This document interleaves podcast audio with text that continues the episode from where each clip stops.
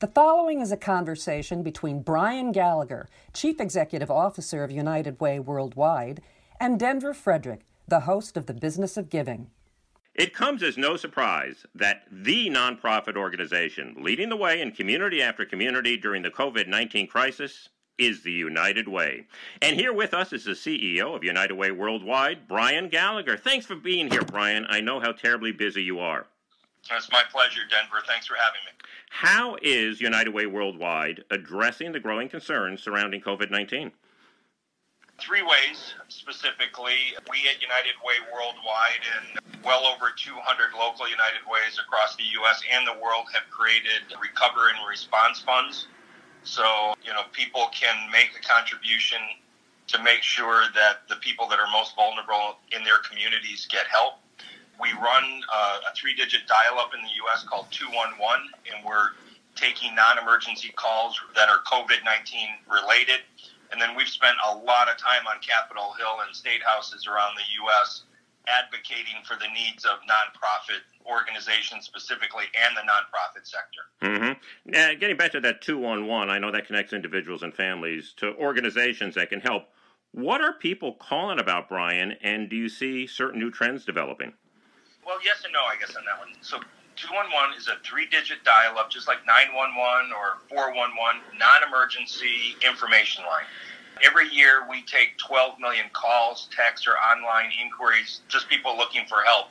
Right now we're taking 75,000 calls a day. That's 27 million calls for the year. Oh, my. 26 states have designated 211 as the statewide non emergency dial up and so early in the crisis, Denver, it was the most prominent calls were around should I get tested for coronavirus? Mm-hmm.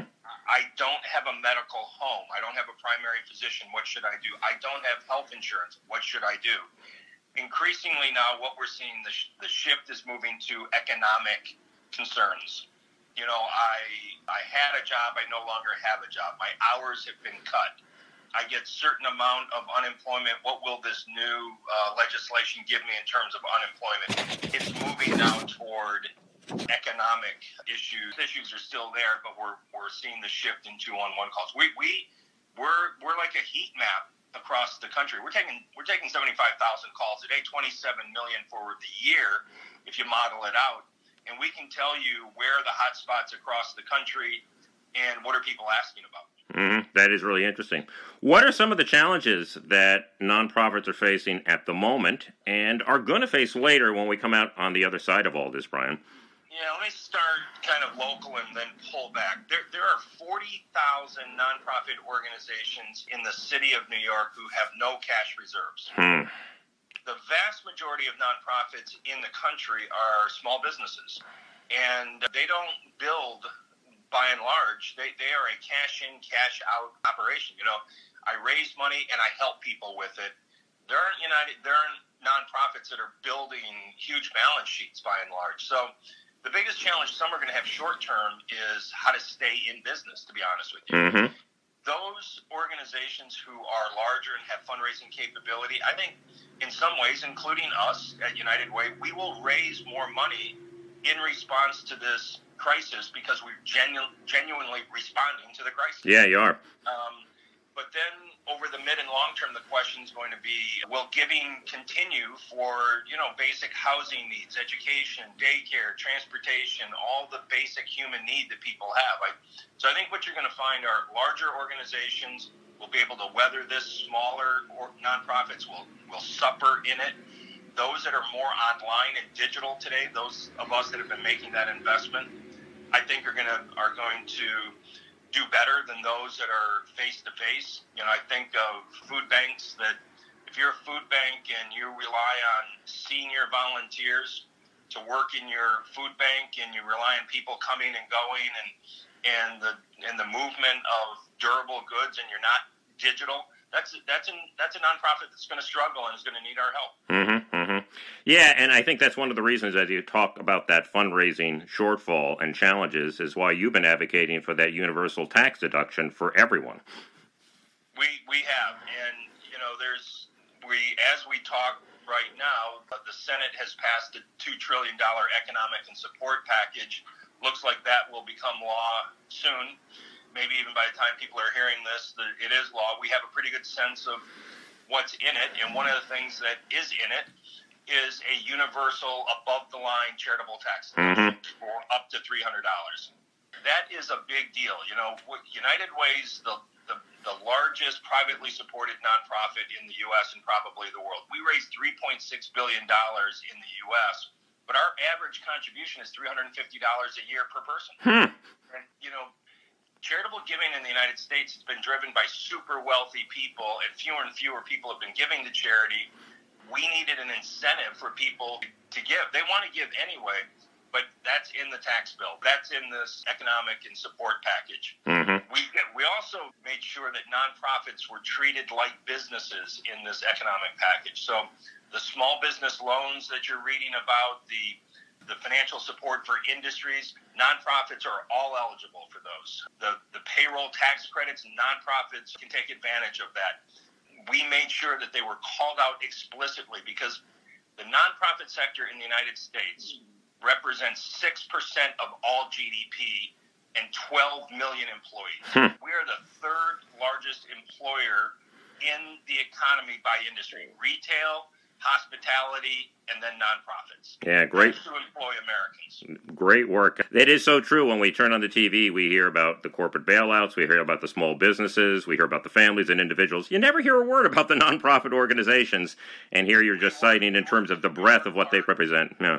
Yeah, we worked hard in this negotiation, Denver, to make sure that that's not the case. And uh, you know, the other thing that we said to, um, you know, said to lawmakers is that you keep you keep the majority of these 12 million nonprofit employees working, they then help other people. Mm-hmm. They actually then drive uh, charitable giving, which creates this virtuous circle in communities. You know, the it's I've heard so many times in the last few weeks that we've never seen anything like like this, and you know, until going back to like World War organizing efforts and and what I said to them is, you know what? The United Way before we were United Way was community chest, and before that we were war chest. Mm-hmm. We that's who we are. We're we're this local community infrastructure that creates this virtuous giving and caring circle. And as it relates to public policy, if you make sure nonprofit employees continue working, continue serving people, driving charitable giving, you create a virtuous circle that actually drives economy and helps people. Absolutely. You know, the way we're working right now, Brian, would have been unimaginable just two weeks ago. Are there innovations you've introduced that have been effective, maybe so much so that you just might continue with them after this is over? What you see are, I don't know that you'd call them innovations per se, because there's really, in my view, there's never really a singular new idea, but it's application of existing ideas. Right. That I think what's going to um, going to jump from this in terms of just giving and helping is peer-driven giving. So increasingly in our national fund, and I know for local United Ways, you know, so we still have individuals and large corporations and foundations that are making gifts. But increasingly, you know, we have cause-related campaigns where people can help come together to drive giving or buy product, you know, cause related, digital platform driven support. Digital giving and online giving has been going up, but it's not it's not anywhere close to you know non online giving. That's going to change, mm-hmm. and I think that because one of the things that, that is I think is going to be true post crisis versus pre crisis, we're going to be way more digital than we were as a sector and I think people are going to be accustomed to giving, engaging, giving help on digital platforms. And so, you know, we have a partnership with GoFundMe that we are their content response to people who respond to their COVID 19 response fund. So, what you're starting to see are the kind of the digital native organizations like GoFundMe connecting with the, the long term infrastructure organizations like United Way and what we put together is the actual innovation. It's not that any one of us, I don't think, is going to create some new earth shattering approach, but it is a new application in a new environment. You see employers like like Lyft and Google and others who are working with, you know, 100 year old organizations like ours because we're in every community in the country and we need each other. I think that's what the innovation is going to be, Denver. Yeah, you're right. It's new combinations that have never yeah. been tried before and come out the other end with something completely different. Exactly right. It's already clear that you know, we're going to, in the U.S., raise tens of millions of dollars, probably more, in this response.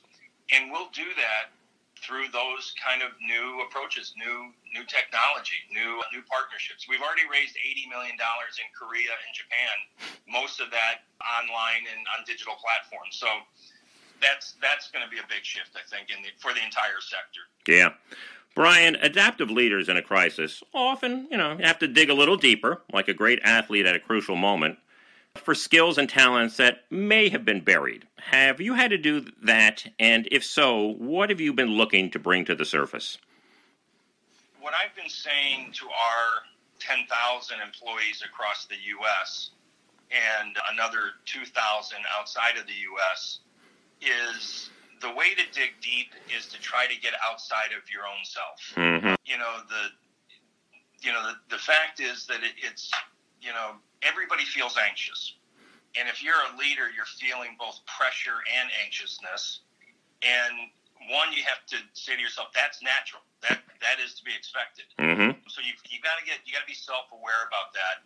But then I think what leaders and I do personally is try to focus on how do I make sure that we're in service to others? And and when we do that, think about it in both in the immediate term and then try to take a longer view. We will get on the other side of this.